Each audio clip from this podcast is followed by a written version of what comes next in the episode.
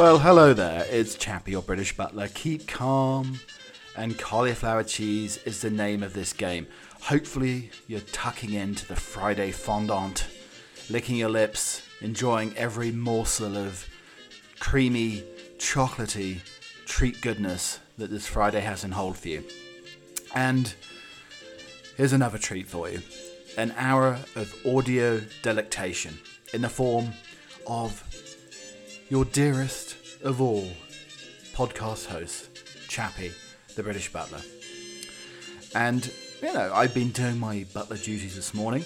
I, uh, I did go for a little bit of a wild swim this morning, if you believe that or not. I know many people don't. As I said on the little video, I was, uh, I was fully uh, attired in a in a fabulous Victorian bathing suit. I go for the um, I go for the stripes. Do stripes make you look slimmer, or is it checks? I, I don't know.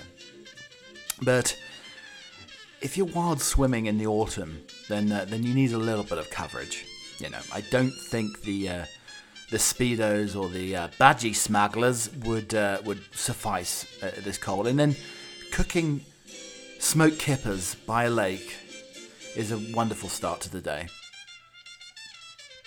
I mean, I, am sort of portraying myself. I'm painting a rosy picture of me being some sort of uh, Grizzly Adams outdoorsman.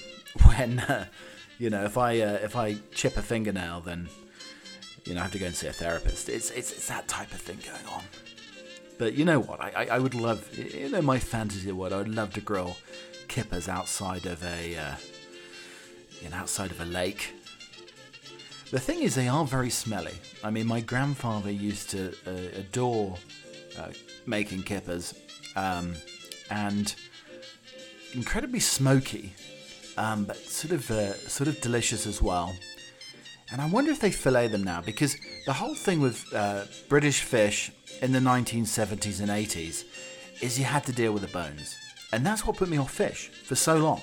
Because you had to deal with, you had to pick out the bones, you had to have the um, dexterity of a surgeon in that uh, board game operation when you're trying to get little bones out of the tiny little holes there. And um, that that was eating fish and chips during the uh, during the 1980s for me, and it put me off fish. I got a bone stuck in my throat, just a small one. It wasn't uh, anything awful. I didn't need the uh, Heimlich maneuver or anything like that, but that put me off fish. And they're very bony fish, but now everything's beautifully filleted. Um, yeah, but I haven't tasted it. I haven't tasted a kipper in years. That's that's a very uh, significant uh, breakfast to have. Um, I mean, it's that gets you going. I mean, there's certain things that uh, that would get you going in the morning. I always bubble and squeak, um, which is like a fried cabbagey type of breakfast, and that gets you going. But the kippers, are the uh, the ultimate in the machismo for breakfast trying to stomach that and, uh, and, and get that down the gullet first thing in the morning can be a real problem.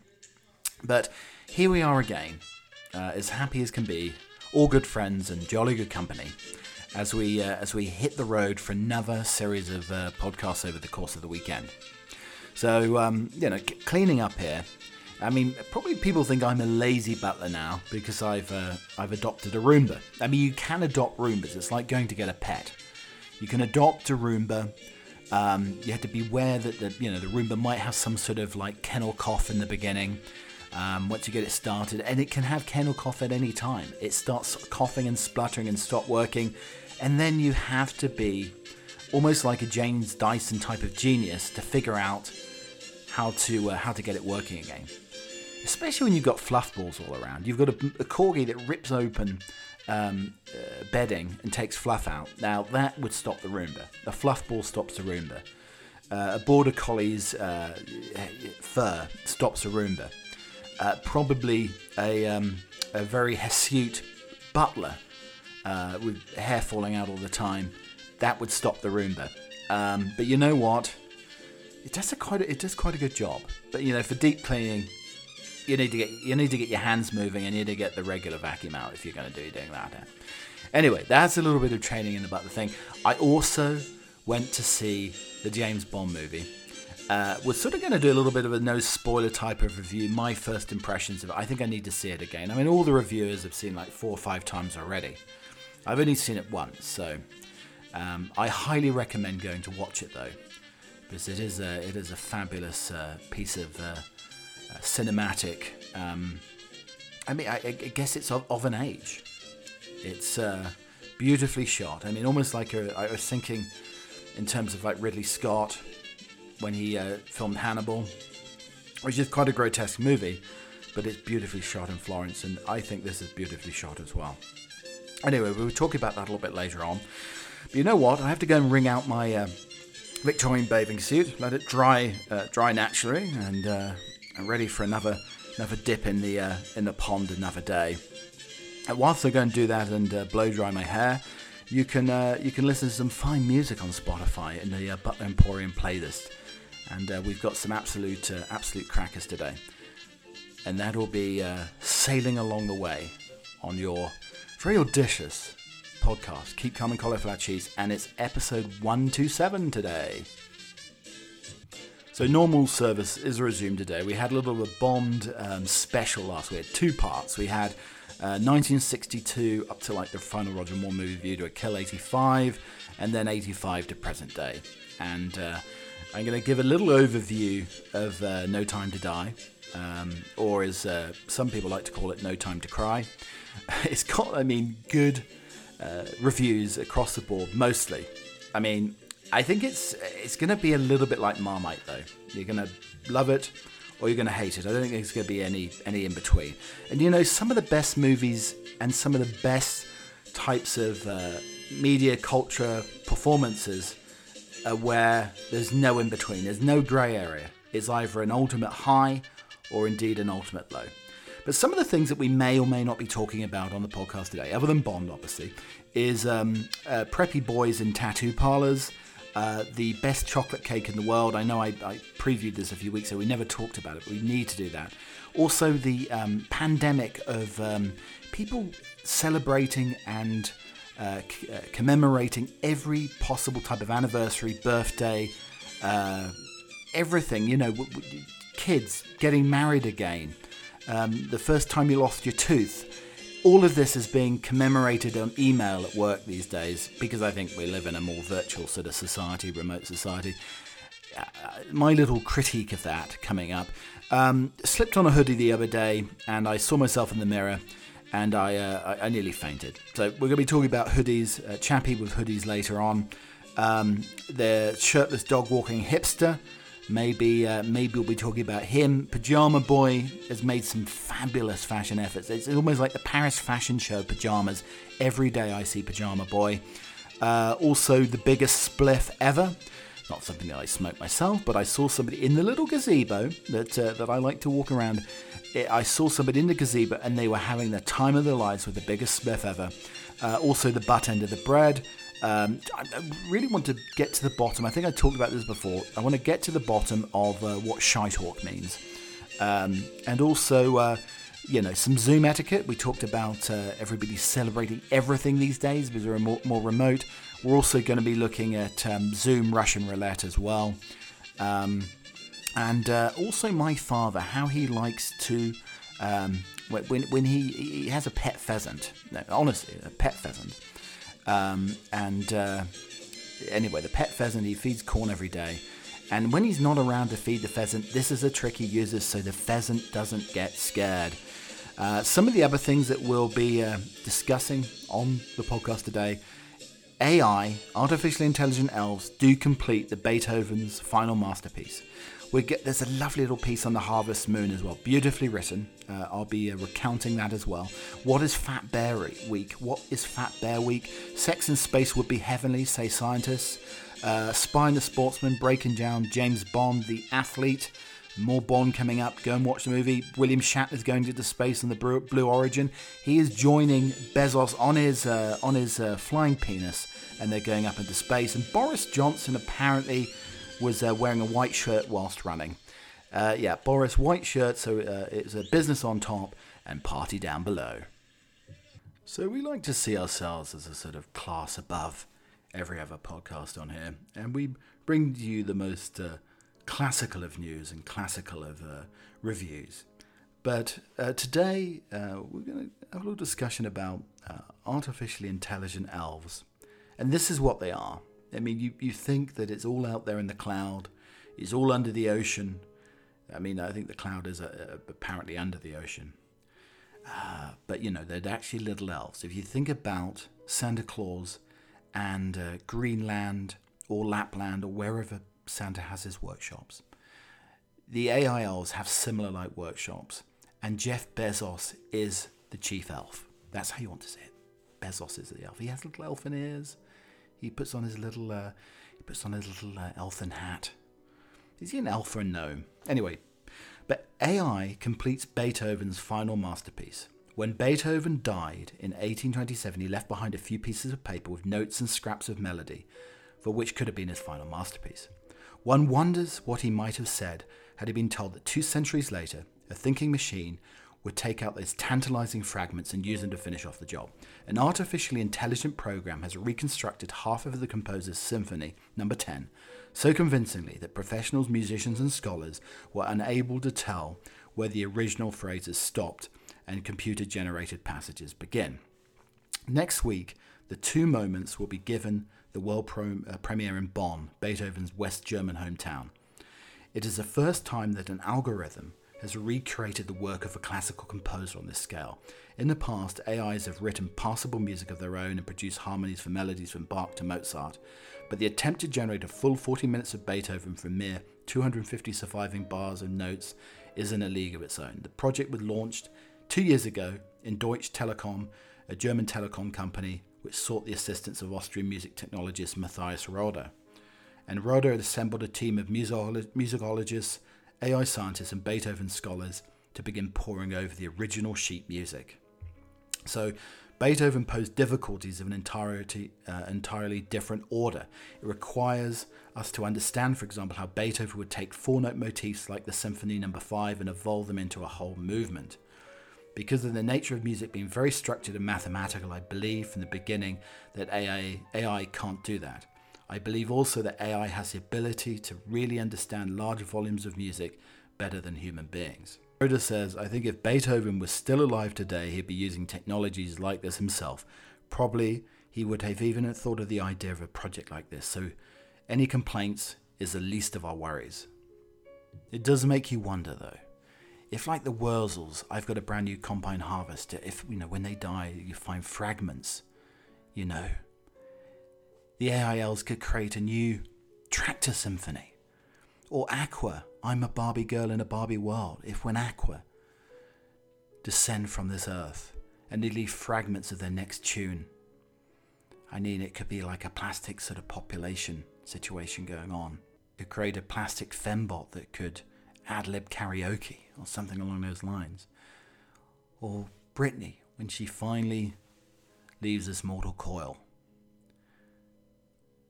you found a few scraps of paper that she etched 30 years before. You could have the follow up for, whoops, I did it again. So I think I need something very, very beautiful playing underneath to talk about this next subject. And it's a subject very close to my heart. I'm going to lean into the microphone and get a little bit more intimate with you, the listener, right now. Something that has been a big part of my life for many, many years. And I sort of lost my way with it for a while. I didn't think about it. I didn't have it in my life for a long time. And I think I was far poorer for that.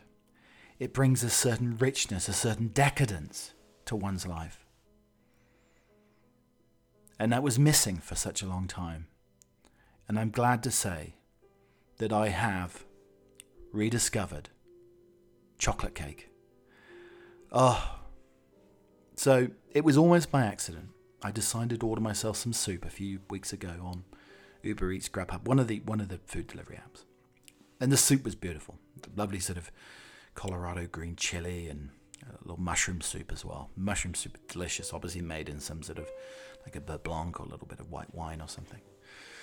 And um, I saw a chocolate piece of chocolate cake. I thought, I fancy a piece of chocolate cake. And, you know, over the years, I've had some wondrous chocolate cake, death by chocolate, moist, fondant, rich chocolate cake. Um, but I've had some disappointing, very dry affairs, you know. Something where you probably need an extra set of teeth to chew it, or it gets stuck in the mouth like, you know, Mr. Ed. I get stuck in the properly. you can't. I just it's like a cake, chocolate cake, right on the, on the top of the mouth, and you can't get it off. It's so dry, it's stuck out there, and you need a whole gallon of flugging of ale to wash it down or something. But the chocolate cake was delivered was the the most magnificent chocolate cake I think I've ever tried. It had the richness, it had the fondant, multi layered. It was sort of death by chocolate, but a, a certain subtleness to it. I mean, it was dr- a dream come true. And I thought, you know what? I can't eat this in one. It was a huge piece anyway. So I cut it up into three pieces. I thought, well, I'm going to eat this over three days. That's how long I'm, I'm going to separate this joyous experience into three days. And that's what I did. And every day was magnificent as the one before in terms of the chocolate cake experience. It was wonderful.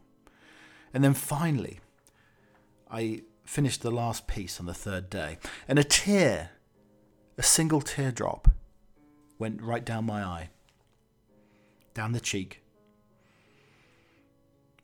Salty. It was salted tears. Because that was the end of the chocolate cake. And these buggers at this company, the soup company, I looked for it again because then I was addicted. I had the taste of a long lost friend. It was almost like being reunited and it was nowhere to be seen on the menu. It had been taken off the menu. And at that point, I started panicking. Where am I going to get a piece of chocolate cake like this again? So I went searching. I worked searching for chocolate cake on food deliveries, on these food order delivery sites something that would be fondanty and delicious and melt in the mouth and give you that rich, delicious decadence that you crave for. I couldn't find anything. So many imposters have been tasted over the last few weeks, and they were not good. Pale imitations of the magnificent chocolate cake from the soup kitchen. But they were teasing me, they took it off the menu. So I have a barren section of my life now. There's no no more chocolate cake. I've gone off it again. Until the soup kitchen reinstalls it on their menu. And as I speak to you, I haven't looked for a few weeks because it's a constant disappointment. I need a strong cup of tea every time I look and there's no chocolate cake. It's incredibly disappointing. So, it's been a few weeks and I haven't searched. And I'm searching live on this podcast right now in real time. So let's look up the soup kitchen.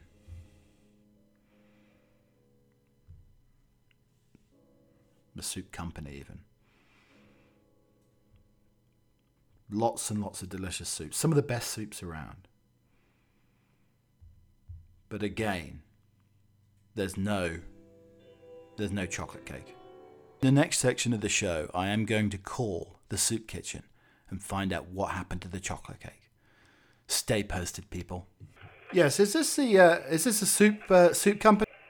It is. Oh, hi there. So I just wanted to um, uh, I wanted to talk to you a little bit. Um, I ordered a few weeks ago. You had the like m- the most magnificent slice of chocolate cake, and I've been looking for this on the menu ever since. Have you stopped making it or something? Arcade? Yeah. No, not at all, buddy. It's here.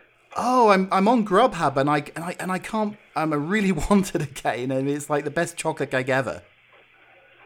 Yeah, buddy. You know, check it. Look under. Look up Danny's Desserts. Oh, Danny's desserts. Okay, okay. Danny's Desserts. It may. We do have a few different ghost kitchen concepts, so it may be under one of those.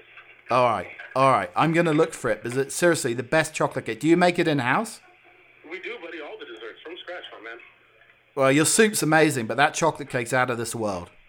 That's awesome, buddy. We're happy you enjoyed. Yeah, check out Dave's desserts, buddy, and hopefully you can see it. We can get that to you. All right. Have a good one. Cheers. You too, buddy. Bye bye.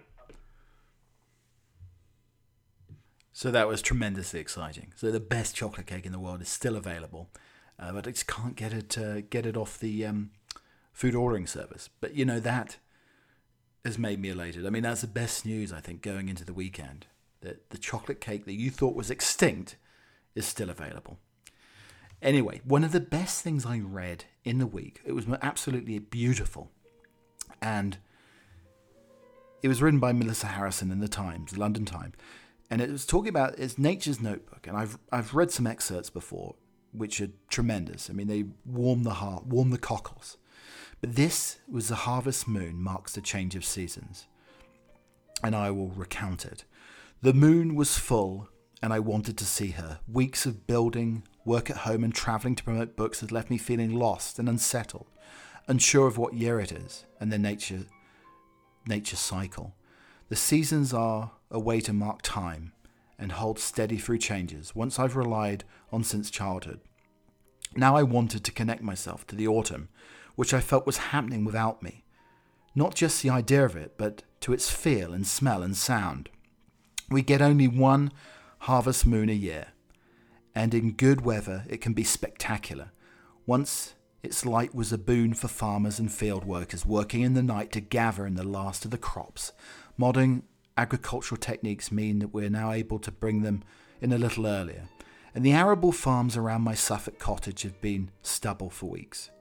The light was falling when I walked out to the village along a sandy, rutted track.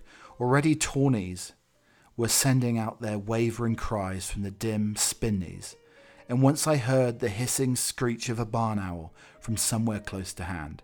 Now and then came the high, unsettling drone of a mosquito, while the hedgerows were full of the sudden rustles of small creatures, not all of which to live in the sea the moon set.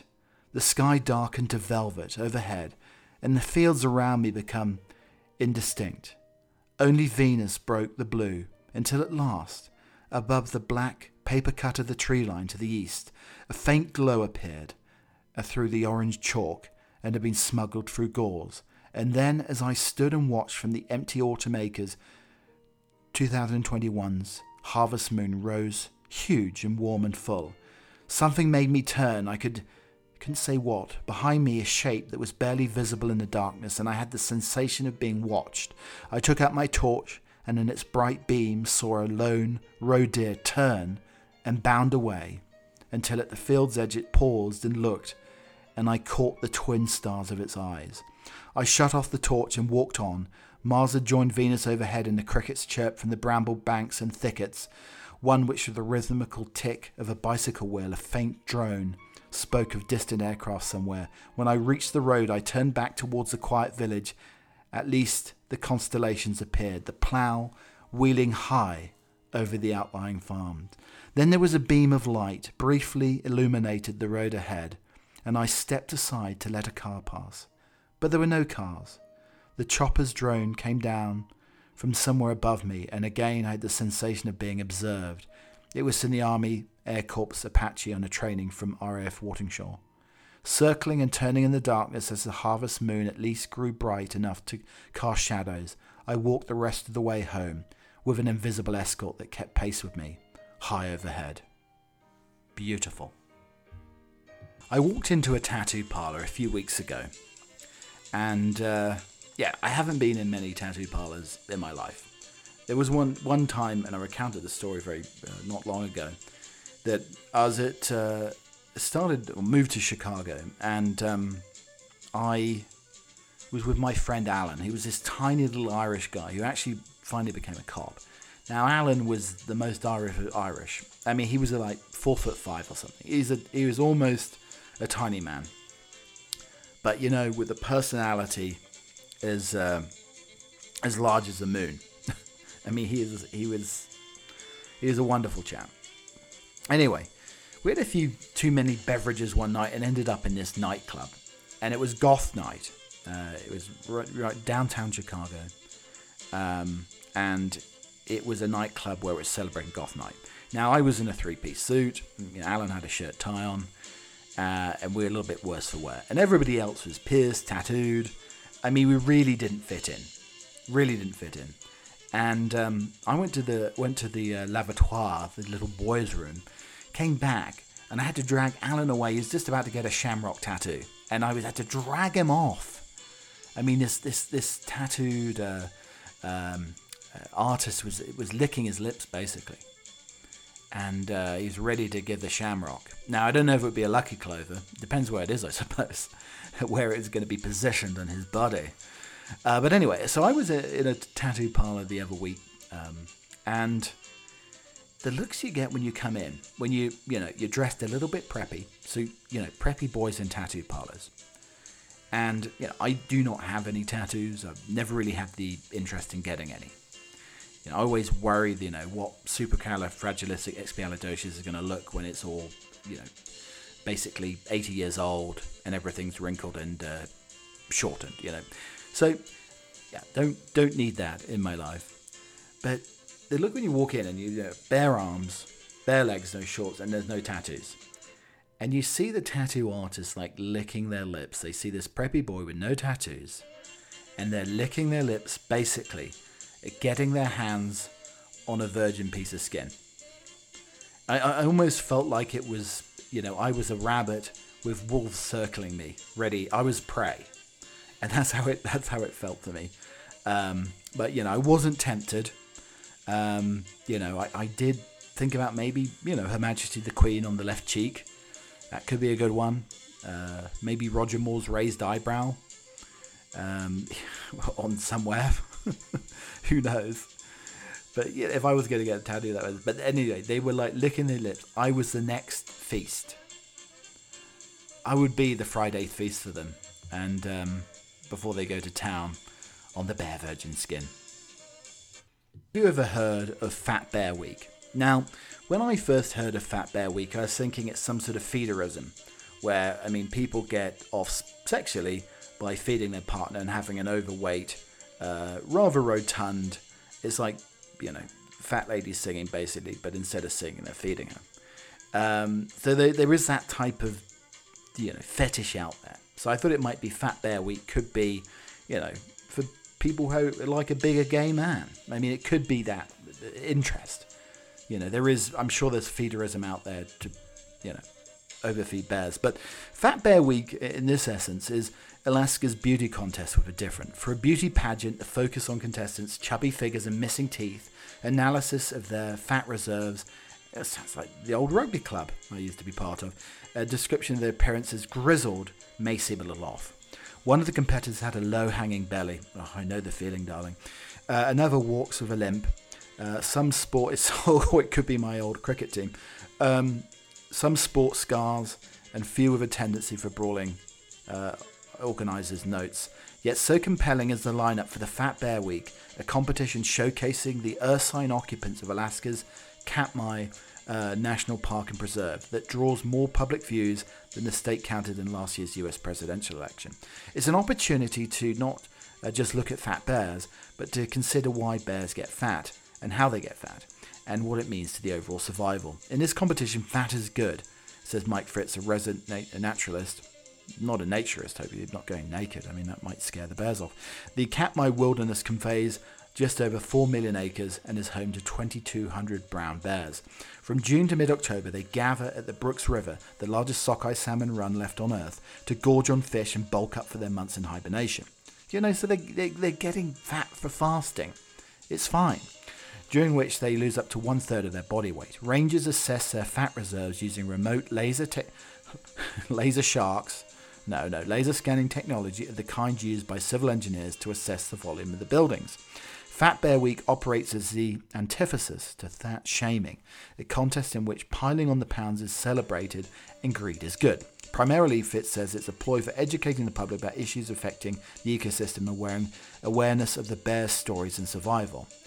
Um, as a ranger at the preserve for 11 years, he's noticed the visible effects of climate change, the retreating glaciers, the tree line expanding upwards in the mountains. Even though bears are resilient to change, this population are extremely reliant on salmon. If this salmon population started to decline, it would be devastating. We would see smaller bears, fewer bears, bears not reproducing. Contenders for the title of Fat Bear 2021 include Holly, known as the Queen of Copulence, whose appearance somewhat resembles the shape and colour of a toasted marshmallow. Otis's missing two canine teeth sometimes gets jostled off uh, fishing spots for younger bears and expends as little energy as possible. He occasionally appears to be napping or not paying attention, yet one of the highest salmon catcher rates. Popeye, whose forearms are so thickly third that the youngsters could be resembled the muscular cartoon character, is an aging male. I bet he doesn't eat spinach though. Chunk has multiple scars, including one across his muzzle, carries his weight in his rear. He's a Kim Kardashian of, uh, of, of, of big fat bears. It's not hesitant to challenge and displace others from the resources he wants. And then Bear 747, last year's winner, was not deliberately named after an aircraft, but his tag turned out to be uh, pathetic. He weighs in at 1,400 pounds, the largest bear I have ever seen, the butterbean of bears. More than 640,000 votes were cast last year. This year, total is expected to rise higher, um, where Trump and Biden commanded 343,729 votes between them in Alaska. Well, I mean, for the Bears' sake, I hope there's going to be no hanging chads. I don't think I very often um, celebrate or thank my followers uh, on Instagram, Twitter. Uh, many more on uh, Instagram than Twitter. I actually really like Instagram. It seems like a friendly place overall.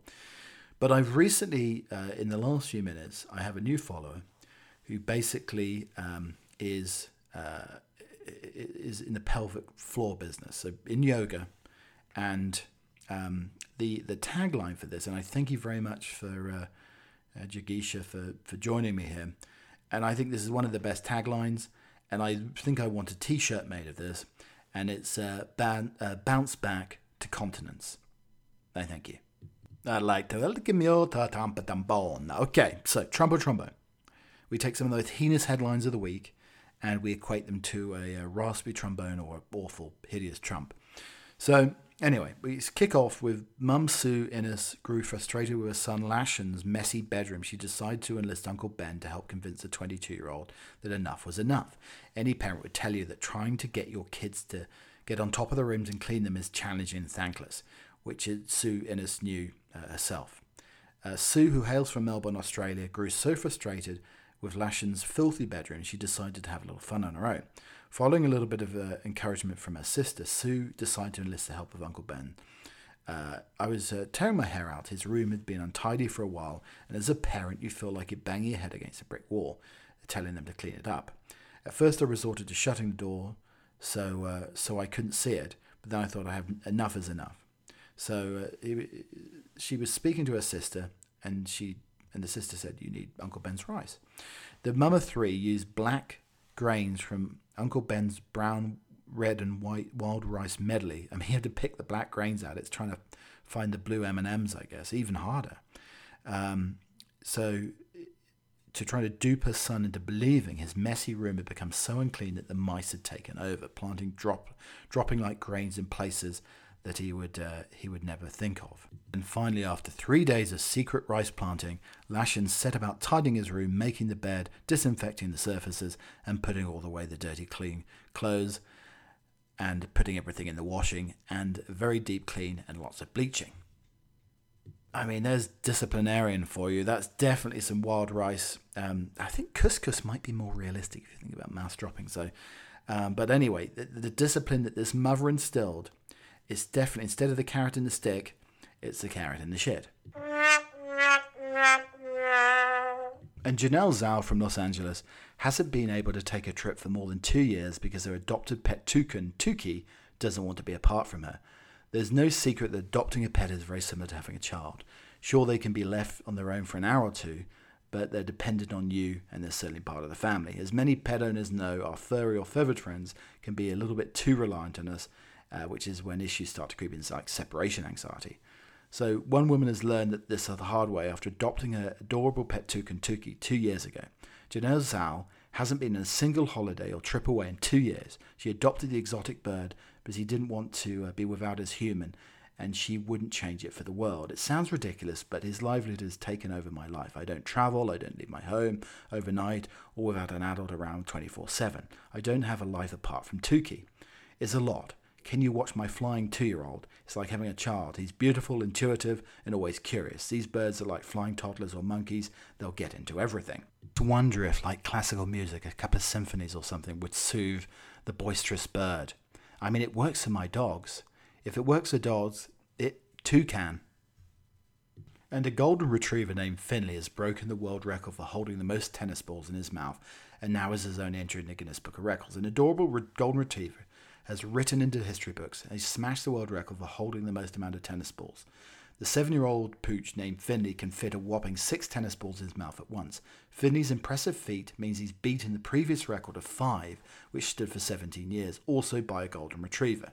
Finley's record breaking achievement has been officially documented in the Guinness Book of World Records, the 2022 edition of the uh, brand's annual book said, when I look at him, I want to squeeze you and love you so much. I wouldn't squeeze a poor dog with, you know, six tennis balls in his mouth. I mean, I'm thinking that retriever would be the best ball boy at Wimbledon. I mean, although getting the balls back could be an issue once they're in his mouth. I mean, I'm wondering if there's a world record for slobber too. So I want to talk a little bit about the new Bond movie. Uh, no spoilers, at least I hope not no sort of inference either. So I went on Wednesday night. I was one of the lucky early viewers of the new uh, Bond movie on Wednesday. And uh, this is the first time I've been in a movie theatre for probably 18 months. So, you know what? If I'm going to see any movie after 18 months, then the new James Bond movie is definitely the one. I mean, everybody is packed in. But you know what? I want to see the Bond movie in its entirety. Why you little urchins were standing up. I mean, these kids came in, huge bulky hoodies on, and they stood up during the gun barrel sequence at the beginning. So I missed Daniel Craig and the gun barrel sequence at the beginning. Can you please sit down? I want to see its entirety. I don't want to see your hoodie blocking the gun barrel scene at the beginning of the Bond movie. So I mean, I was like stretching you know, I to like raise my back up, stood up a little bit so I could see the gun barrel sequence at the beginning. Because these urchins seriously were blocking the way at the beginning of the movie. I mean, come on, get to the movie five or ten minutes before. Please. Why does everybody turn up late to these things? Anyway, it, it, this movie is like a tale of two cities. It's sort of the good, the bad, and the ugly. I mean, like any movie, really but it really is. I mean, some of the some of the parts of this movie make it probably the best Bond movie. I mean, the action scenes, it was so beautifully filmed, like a Ridley Scott movie. I mean, it was a lot of Daniel Craig movies has been mentioned is set in Italy, but this was, I mean, beautifully shot. I mean, uh, it's so appealing and engaging to the eyes. I mean, and Craig, probably the best actor to play Bond, if we're being honest and he was uh, he was superb in it. I mean, you had a very very creepy uh, Lyutsifer Safin, um, who I mean Rami Malek played it. He was incredibly creepy. Uh, Madeleine Swann, uh, Léa Seydoux was mu- much much better in this movie than Spectre. Uh, Blofeld made an appearance. I mean, it was, and then you had the regulars, Ralph Fiennes. Um, you had uh, Ben Whishaw, um, Naomie Harris. I mean, making they were all the Bond regulars. It, everything was in this movie. I know in Spectre. It was almost like a homage to all the Bond movies that came to it. It was just a little bit too much packed in. This was very subtly and carefully and brilliantly done. You had all the Bond stuff you want. You had humor, you had drama, you had um, moments of uh, moments of sadness. You had everything uh, it, it, crammed into this Bond movie. And it's a long movie, two hours 43. I mean, I had to stretch my buttocks a number of times if they were going to sleep. Um, and I wish I'd had a martini, because that might have, like, you know, evened things out a little bit and, uh, and made things a bit more comfortable. But I highly recommend it. There's no Bond movie that will be as polarizing as this one. As I said, it's a like or a hate sort of thing.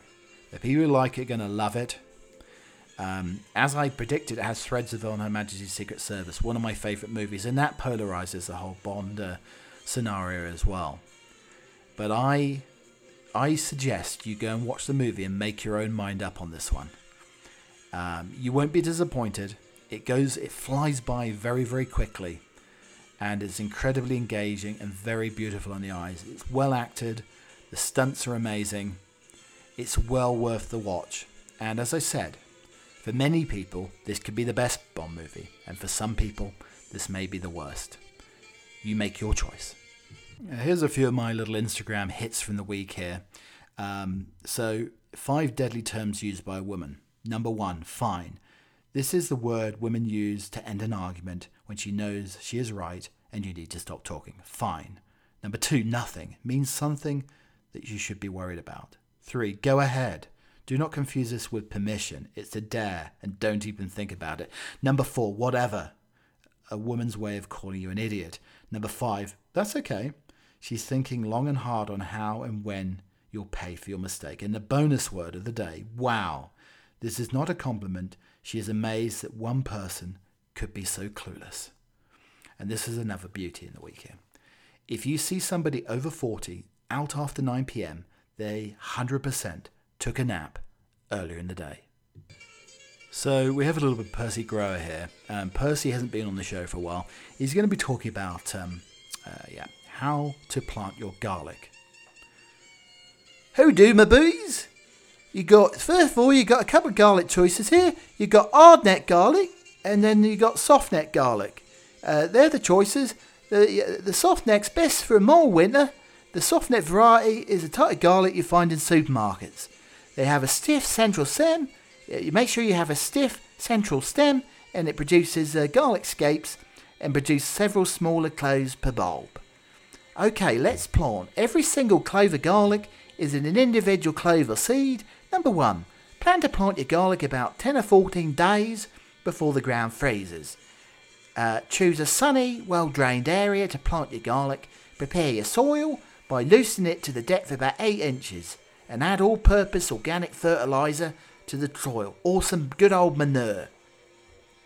Before planting, eat, bake up each garlic head into individual cloves, leave a paper wrapper on each clove. Plant the clove 4 inches deep, use a 4 inches, measure it with 4 inches, stick it in the ground and make sure you have the pointy tip up. We're talking about the garlic now. Space each clove about 5 inches apart to get the correct planting depth. Mark a piece of wood at 4 inches to the exact. Once your clothes are in the hole, make sure you gently cover with dirt and then cover about 6 inches with straw. This will help protect your garlic when winter grows. Once green tips emerge in the spring, apply one boost of nitrogen fertiliser and the rest will take care of itself. Remember to cut scapes, growing a hardneck variety when they appear. Cheerio for now, toodaloo. It's been absolutely lovely having you here for the podcast. 127th episode of Keep Calm and Cauliflower Cheese. I will be back again. I think it'll be on Sunday this week, so we have another Sunday little session, Sunday sermon, chappy. Um, and uh, but you can listen to me across all of the platforms: iHeartRadio. Uh, you can listen on Pandora, Apple Music, Spotify. There's a musical edition. So uh, if you like a little bit of uh, jazz funk, acid jazz in the 90s, there's some corduroy, David Bowie. Uh, also uh, a little bit of we were talking about chocolate cake, Britney Spears. Uh, we have some Michelle Gayle, uh, Neil Young. Also, uh, we have a little bit of the Beatles, uh, some uh, Bond music as well. I mean, so much crammed into the uh, into the hour there. This poem is by Robert Frost. Oh, hushed October morning mild, thy leaves have ripened to the fall. Tomorrow's wind, if it would be wild, should waste them all. The crows above the forest call, tomorrow they may form and go. O hushed October morning mild, begin the hours this day slow. Make the day seem us less brief, hearts not averse to being beguiled. Beguile us in the way you know. Release one leaf at break of day, at noon release another leaf. One from our trees, one far away. Retard the sun with gentle mist, enchant the land with amethyst. Slow, slow, for the grape's sake if there were all, whose leaves already are burnt with frost, whose clustered fruit must be lost for the grape's sake, along the all. again, thank you very much for listening to this podcast today. I will be back uh, towards the close of the weekend. I just want to wish my adorable daughter cat a very happy eighth birthday today. Love you, my lovely. Love you, my darling.